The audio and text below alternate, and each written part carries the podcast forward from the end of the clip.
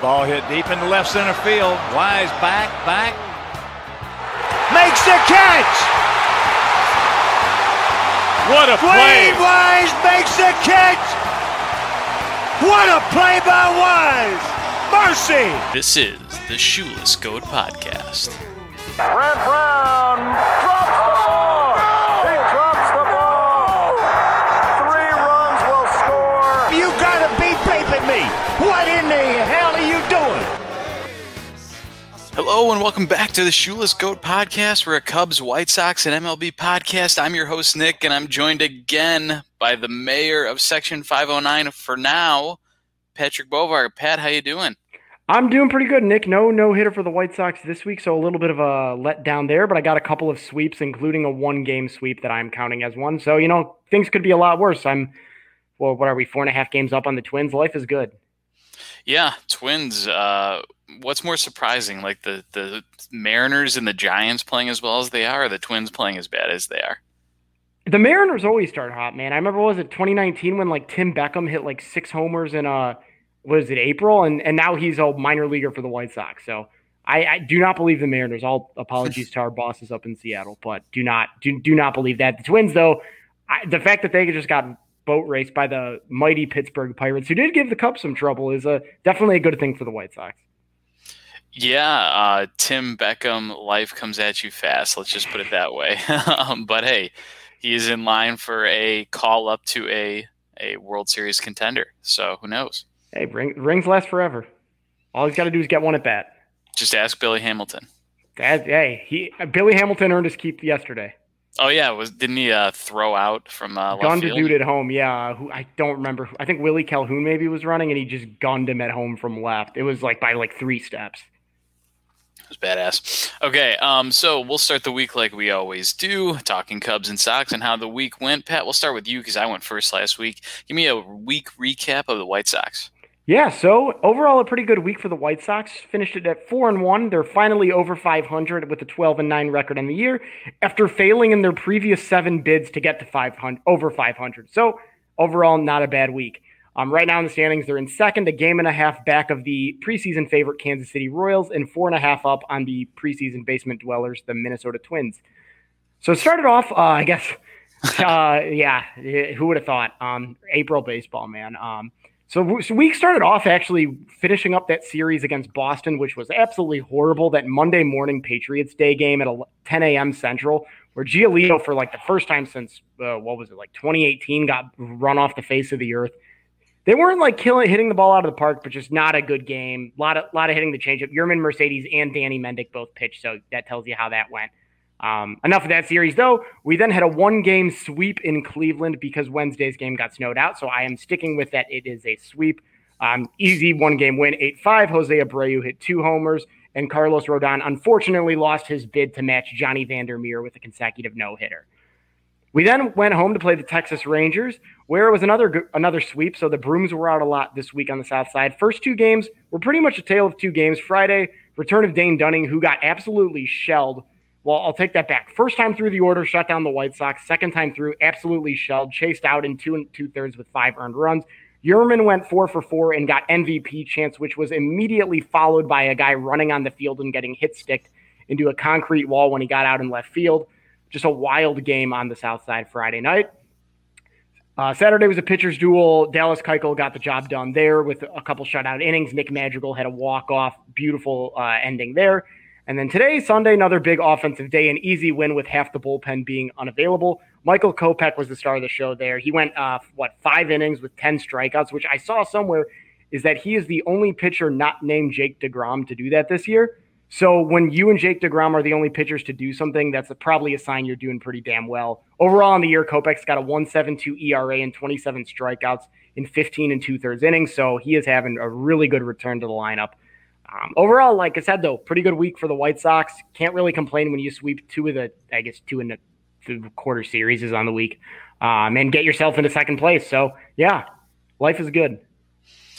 Yeah, um, Giolito, going back to his start against Boston, absolutely got mashed, and immediately everyone was making excuses that he's not a morning person. Oh, it's, he's not. I mean, clearly I would – I mean, I, yeah, I don't know. It was that was bizarre because that was like the first time since he's been good that I remember a team just teeing off on the changeup. Like all of the hits were on changeups, like they were just sitting on it. So I don't know. Obviously, you know, the whole thing. I think one of the other excuses that came up was uh, what's his name, Dave Roberts, stealing signs and people saying how good he is at finding pitchers tipping pitches, which I think is just a backhanded way to say was he were they stealing signs, but you know, it happens. I don't know.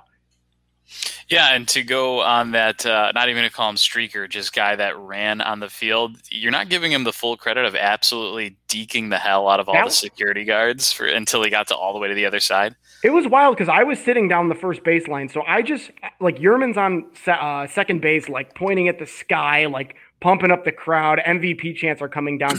Then all of a sudden, after, as the pitcher comes set, I see the umpires throw their hands up, and I'm like, oh, there we go, he balked.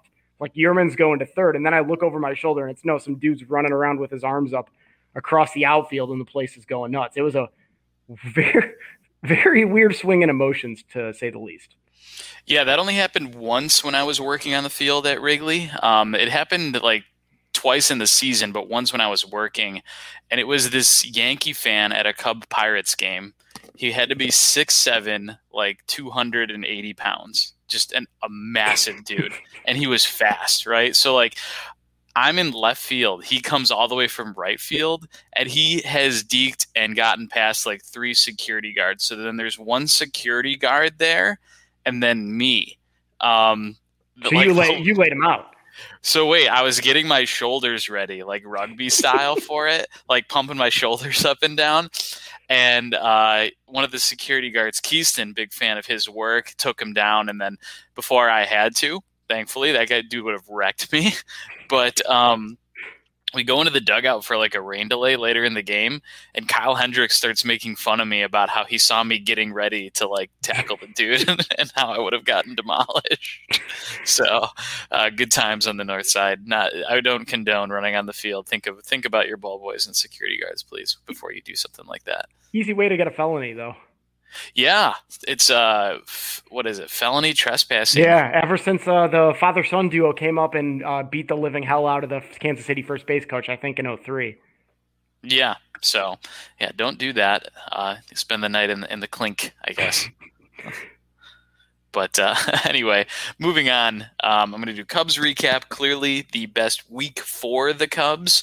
Uh, they went five and two on the week to improve to ten and eleven, um, and one including a uh, four-game winning streak. Or not not five and two. I've got four and two. Sorry, I was giving them a little extra credit, more than they were due.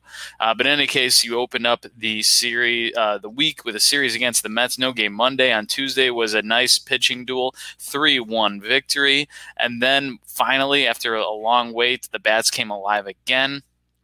Uh, sixteen to four win for the Cubs against the Mets on Wednesday, um, against Dave Peterson uh, on the mound, and then the rest of the bullpen absolutely continued to get shelled.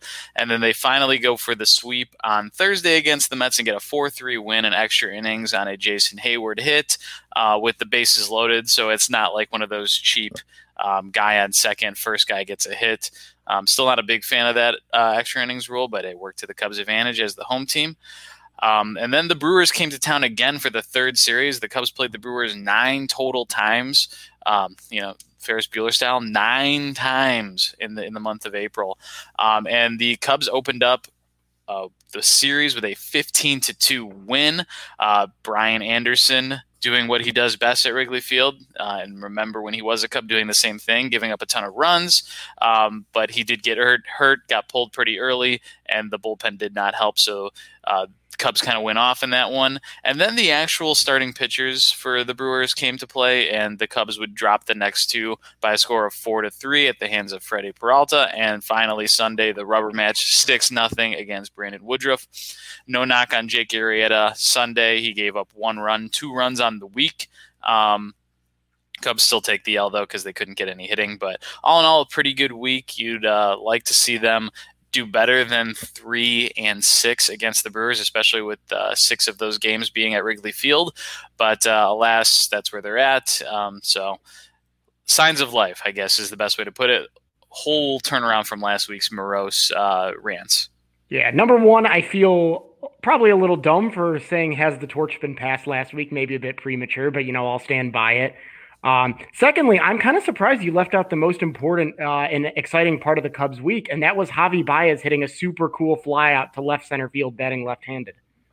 Yeah, so it was actually a, I'm not, you know, you're like being sarcastic, but it was a super cool fly out batting left-handed, right? Like, um, I I get why teams kind of I hate the what teams do throwing at players, but when the Cubs do stuff like that, you're like, mm, an immature person would take this the wrong way. Oh yeah, I mean, I completely agree. I don't, I don't like throwing at teams either. It's just that when I see like the M L B account posting that, I'm like, oh boy, like this is we've seen this before. Hasn't he actually? Hit, hasn't he hit a home run left-handed? Not that I'm aware of. Okay. Maybe in the maybe he's got like a base hit or something. I don't know. But if Yermin did this to to finish off a four for four game, you would be all about it. So I don't even want to hear it. No, yeah, that's fair. I mean, I'm not going to deny that I because it wouldn't be true, and I'm not a liar. There you go. Um, so, yeah, I mean, I like what the Cubs showed us. Um, I'm bringing this into the big story of the week is, is the Cubs bats kind of coming alive. Chris Bryant flirting with a three hundred batting average again. This the rest of the team kind of coming around a little bit. Javi Baez still struggling a little bit, but he's slugging, which is good. Uh, but pump the brakes, Cubs fans. Apparently, I'm the bummer of uh, this podcast. Uh, but it, it looks to be that the Cubs are absolutely dominating Uh, bad pitching, which you should be doing. I mean, dominating more than usual, putting up, you know, fifteen, sixteen runs, but it's still bad pitching. And then every time they actually have to face a good pitcher or an above average pitcher for that matter, they usually don't do very well. Um, albeit nine of those games are against the Brewers. So if you don't get to their starting pitcher, you have to face that bullpen. Uh, but in any case, any talented pitchers the Cubs aren't really taking advantage of. I guess it's good that they're t- finally taking advantage of some pitchers, but they're not really doing it where it matters. Luckily, Jake DeGrom um, wanted an extra day of rest, so he completely missed the Cubs series. Um, but I'm sure that he got fifteen strikeouts in his start, so I'm sure he, that rest did him well, but he probably would have gotten seventeen against the Cubs.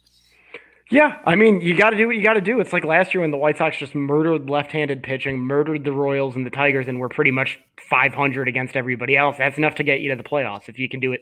Over the course of whole season, one sixty-two is a much different story than sixty. But, you know, I mean, if you can just beat up on all those mediocre or worse pitchers, you're, you're getting yourself to the playoffs. Yeah, I mean, getting to the playoffs. But then once you get to the playoffs, you're only facing the good pitchers mostly. So I guess I have to remember my my season expectations for the year is to win a wild card game. And that would be considered a win because it's just a playoff win um, that they haven't had in a while. So, um I guess this is the recipe to get to that situation. But, um, of course, once the once if and when the Cubs are playoff bound, then I'll definitely want to see a little bit more. Yeah, we'll see. I mean, that would make my playoff prediction come true, which I don't know how I'm feeling now about uh, going with my hot take and leaving the Padres out. But, alas, can't go back now. Uh, speaking of Padres, we have to do our weekly Fuck Trevor Bauer segment. Uh Tatis going yard on him twice and then uh, taunting him with the closed eye thing. First of all, I think the Trevor Bauer closed eye pitch is nothing. It means nothing Stupid. to me. It's just like, I mean, I closed my I closed both eyes, right? Like you, you're repeating the mechanics. Yeah. I just, I don't know why that's impressive. I like, I love the Johnny Cueto rocking chairs and shimmies and stuff. I think that's impressive because you're, you're messing with the timing yep. of the batter. Closing my eye. I mean, what if I just did the whole podcast with the one eye, right? You, you can still see my face just like he can still see the strike zone. You don't need, it's not like hitting where you need the depth perception when you're pitching. Well, yeah. I don't know. Maybe I mean, I'm an amateur, who knows, but still. No, yeah, it's, it's absolutely ridiculous. So anyway, I love that Tatis is giving him shit. And then he tweeted out today a picture of him holding a child, presumably his, with Trevor Bauer's face Um, photoshopped onto it as if he's his daddy, which so far he has been. So, which that was um, uh, what after Trevor Bauer uh, retweeting the thing of him supposedly looking at the sign. Yeah, exactly. Um, but who knows? Uh, I will say though, Jake Arrieta is doing his part at my other prediction of possibly having a better E R A than Trevor Bauer uh, by the end of the year. I know they're really close to each other. Arrieta's might be a little better, but two st- two starts this week and only giving up two runs. So. We'll That'll help. Yeah. So, Pat, what's the uh, the big White Sox story for the week? So, other than Yermin Mercedes getting a burger named after him, I'm going to go with uh, Michael Kopech, kind of. I mean, who? How wouldn't that be a big story? But uh, Well, it's going to be, it's got to be Michael Kopech. I mean, the way he's come back after not pitching for two full seasons, and really, like, he had a cup of coffee in twenty eighteen. And now, like I said, he's got a one point seven two E R A and twenty-seven strikeouts and fifteen and two thirds innings. He's made two starts, albeit as more of an opener where he's thrown like four innings. Although today he did throw, I think, eighty-five pitches, somewhere in that ballpark. So yeah, Tony was making me a little nervous there that he wasn't going to go with the hook. But overall, I think, you know, what he's shown is that he's the dominant pitcher he was back then. I mean, he may not be throwing one hundred plus now, but he's a much better pitcher. He's just mowing guys down left and right, which then forces the issue of what do you do with you when you have a guy like this juxtaposed with Dylan Cease, who has not gotten out of the fourth inning or the fifth inning once this entire season. It, it kind of begs the issue, why is Kopech not starting? I think at least what I see happening and kind of what where I want it to go is Kopech kind of does this. He's in the bullpen, multi-inning reliever, spot starting here and then to kind of break up the rhythm. Ceases in the lineup unless he completely falls apart. Um, by the time we get to September, though, if we get to the playoffs and say Carlos Rodon's cooled off and Dylan Cease is still pitching like this, I think Kopech is the four-starter in the playoffs.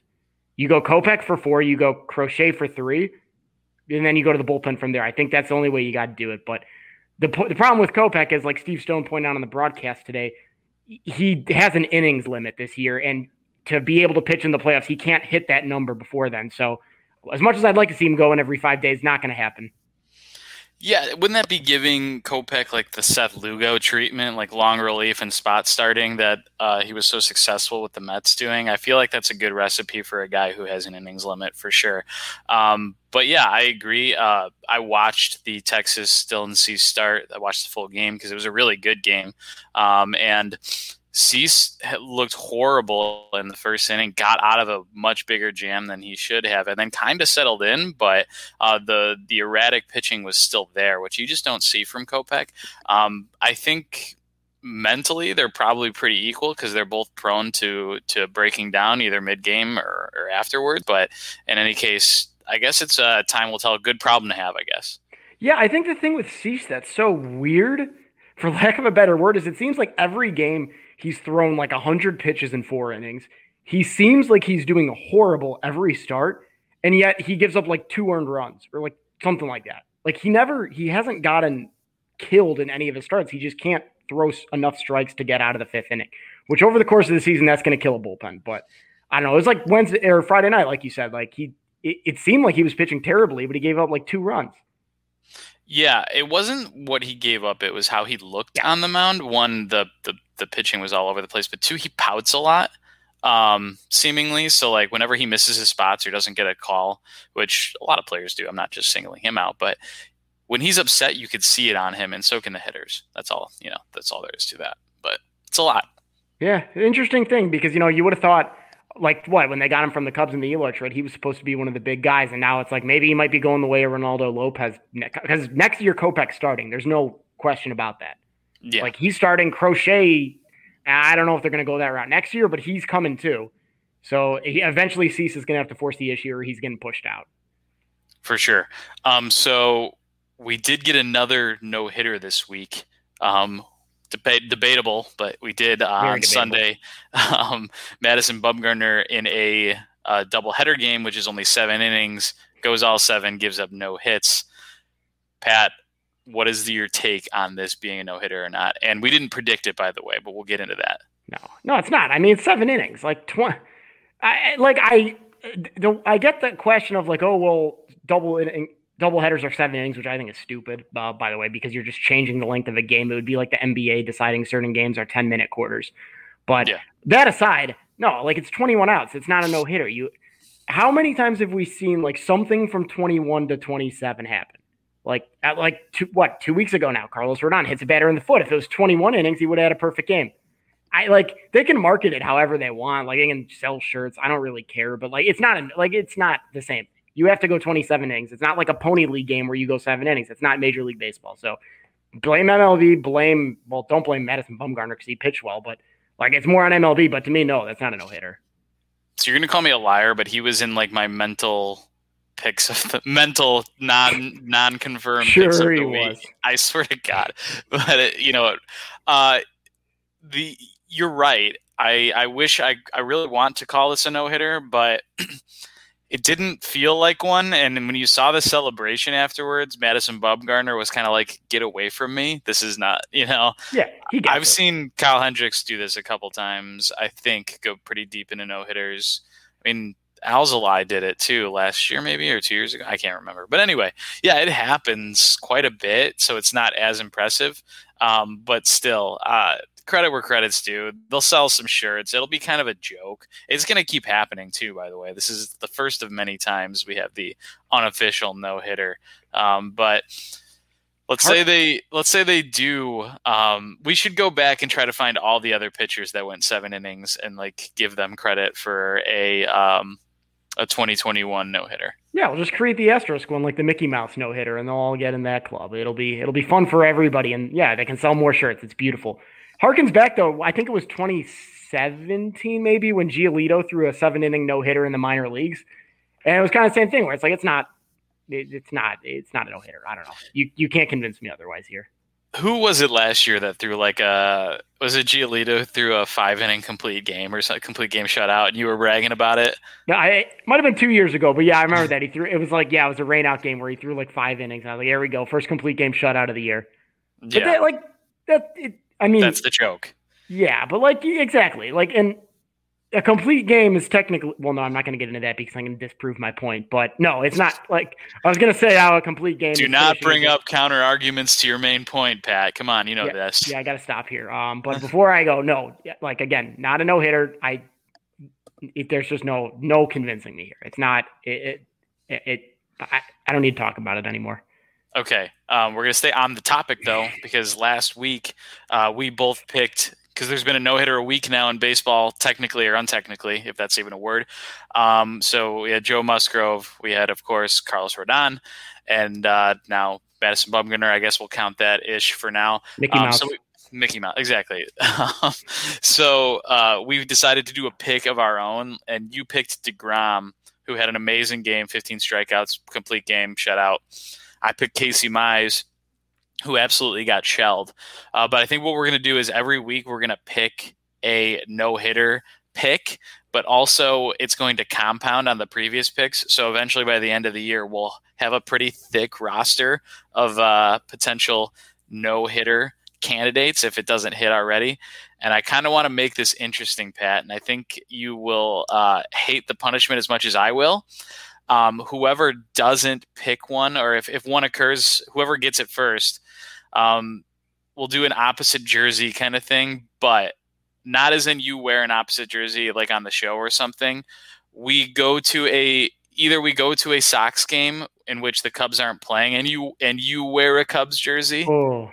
So you look like that asshole fan who doesn't care about either of the teams, or inversely. Uh, we go to a Cubs game where the Cubs are playing, I don't know, let's say the Reds, and I wear a White Sox jersey. Oh, that's tough. You know what, though? I'm a I'm a gambling man. I'll do it. All right. I'll sign so, up for it.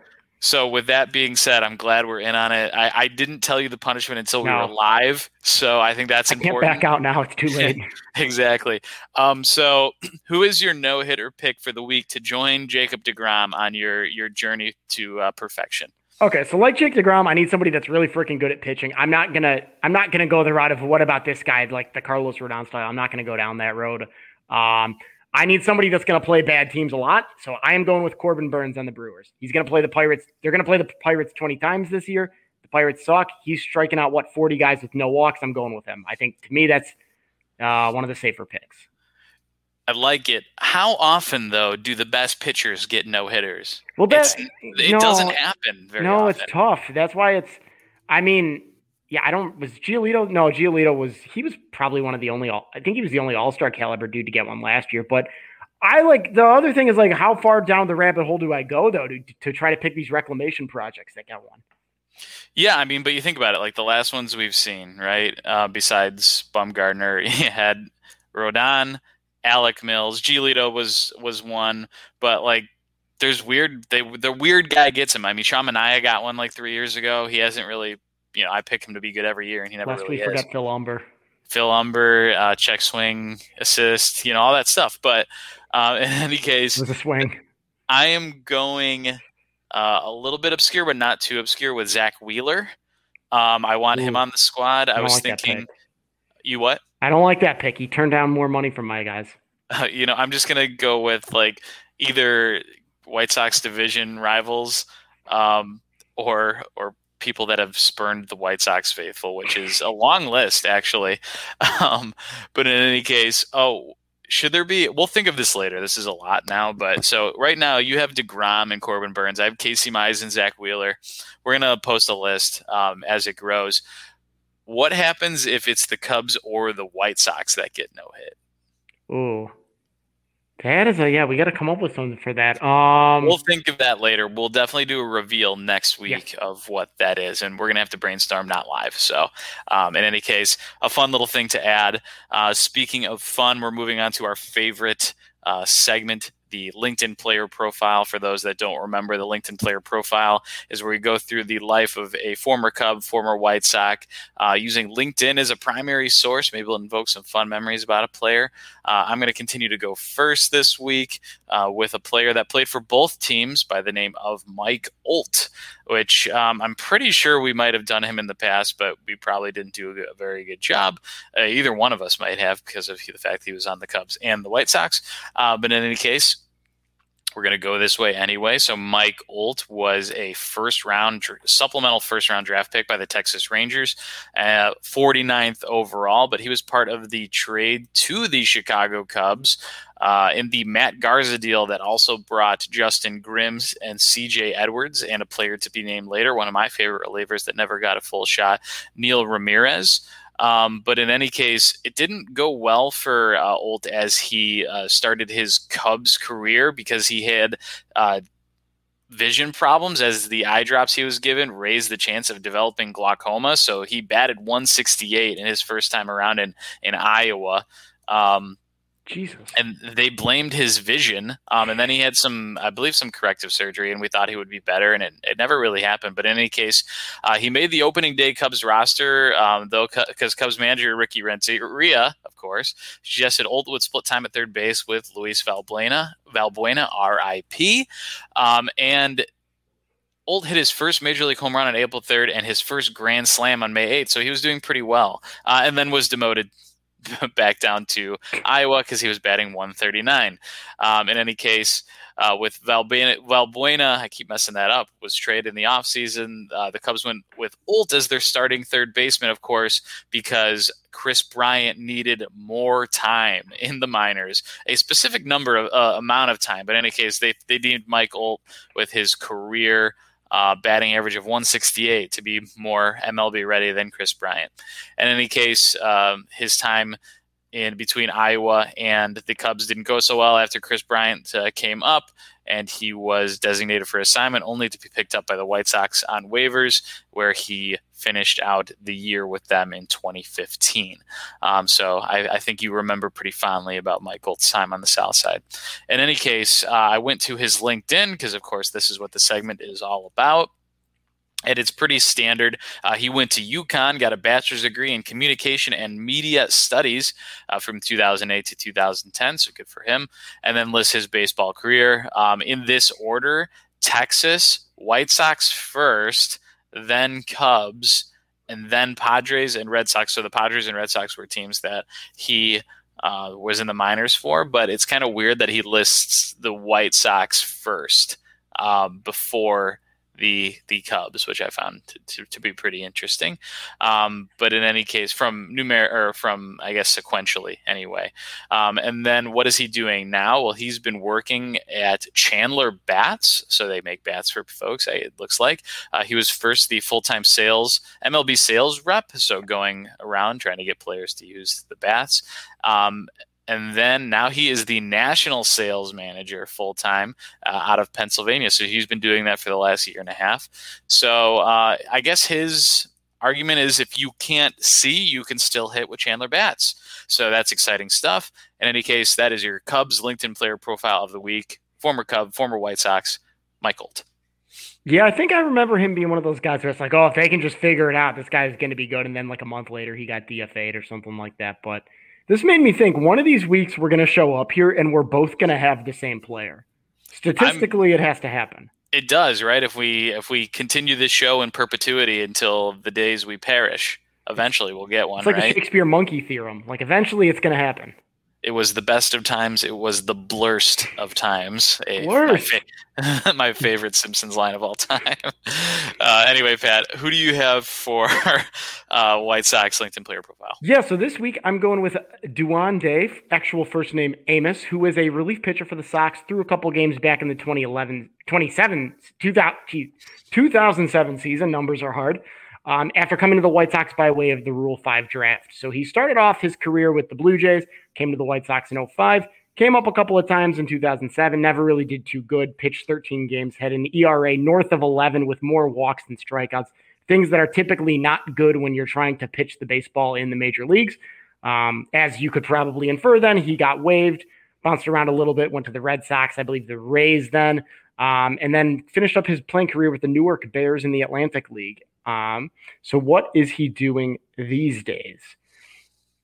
Well, pretty actually successful post-playing career. Uh, for a year and six months, he was a client relationship manager with Sports Management Partners, doing branding and marketing for major and minor league guys.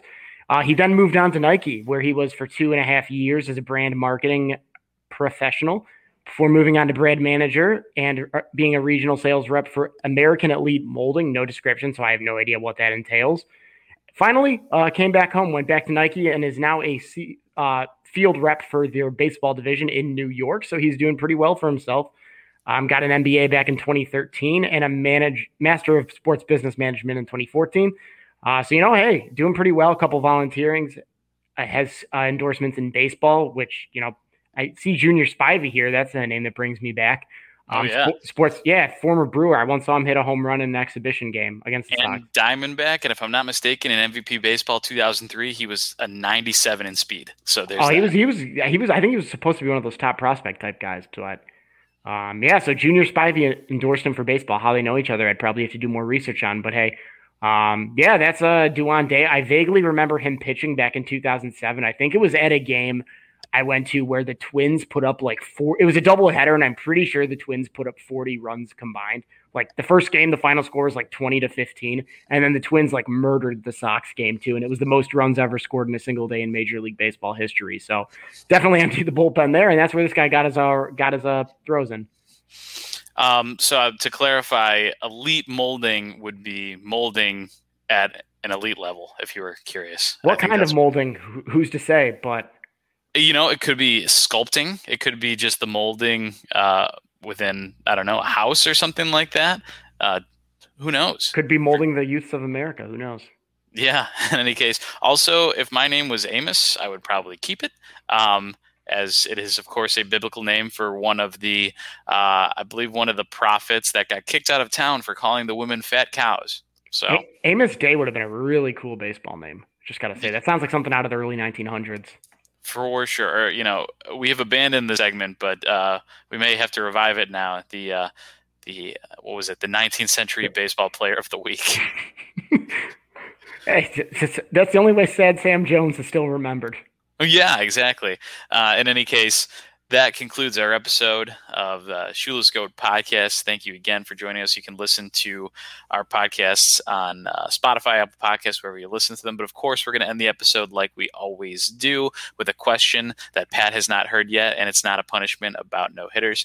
Um, it is, simply put, what will Yermin Mercedes' batting average be at the end of the year? That's tough.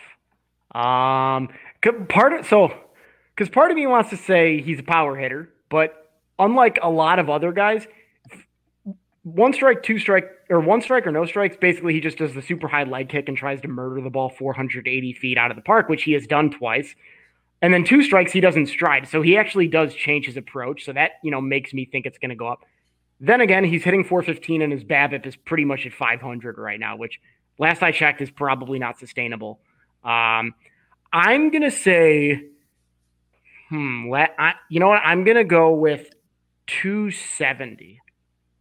My reasoning is I think he has a good enough hitting approach where he's going to hit well as long as he's getting a full-time full-time chance. He's going to go through a slump. Everybody does. He's not going to hit four hundred. I don't think he's going to hit three fifty. Um, but I think with Eloy not coming back till, you know, probably September or August at the earliest, he's going to be their D H most of the year. I think you know, mix in a couple slumps there. He's probably had his hottest streak of the year so far. I'd say I'll, I'll pencil him in somewhere between two seventy, two eighty. So I mentally had him at two seventy-eight. So we're, we're on the same page there. Um, that would, you know, probably put him in one of our former questions in the top five for rookie of the year. If he keeps it up, we shall see. Love to see those twenty-eight year old rookie of the year candidates. No. Yeah. That's, that's the thing. It's like, it's kind of like Daniel Polka a few years ago, but where Polka just kind of tried to rip the ball literally every single pitch. Yermin at least adjusts his hitting approach, which I think is something that he probably doesn't get enough credit for. Um, he, right now he's just kind of the funny guy that's going around, Uh, having a burger named after him, pointing to the sky after every hit, uh, trying to hit the ball a country mile. But the other thing that's kind of come to my mind about the whole Yermin thing is there is an alternate reality where Eloy never gets hurt, Jonathan Lucroy and Zach Collins make the team, and the Sox are better than they are now, but we miss out on all this fun. So which scenario is better? I mean, that's the beautiful thing about baseball. Uh, real quick before we end up, there was a profile when the Sox picked him up after he had spent all those times in like low A ball and all that. Um, I think it was on FanGraphs, and the uh, the author said that Yermin Mercedes' ceiling is to be a folklore hero on the South Side. I mean, I, you think, think about I mean, that. That's repression. I mean, but like he just fits the bill so well. He's got the headband, the armbands, the gold chains, the burger named after him. Like. The dude, like I said, like what, whoever had Yermin Mercedes getting M V P chance after going for four for four in an April game on their White Sox twenty twenty-one season bingo card has already won. Like, oh, absolutely. That that that gets you four free spaces automatically. That's so. Like, yeah, the game's over then. If you had that, it's over. None of us yeah. did, so luckily we can still continue with the show. But absolutely. So excellent stuff. Thank you again, Pat. That concludes our episode. Uh, remember to check out our articles as well on Sound Chicago. I will be dropping monthly relief pitcher rankings once I take the time to actually calculate all of them. Uh, but in any case, take a look out for that as well. Uh, we will be back next week. Go Cubs, go White Sox, go baseball. And remember, Yadi Molina is not a Hall of Famer. Have a great week.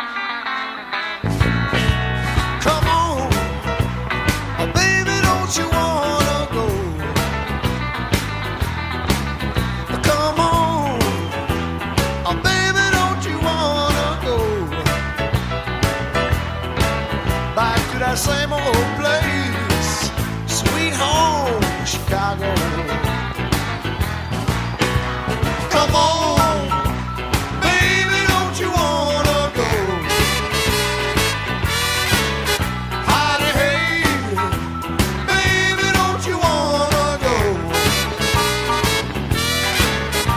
to that same old place, a sweet home, Chicago.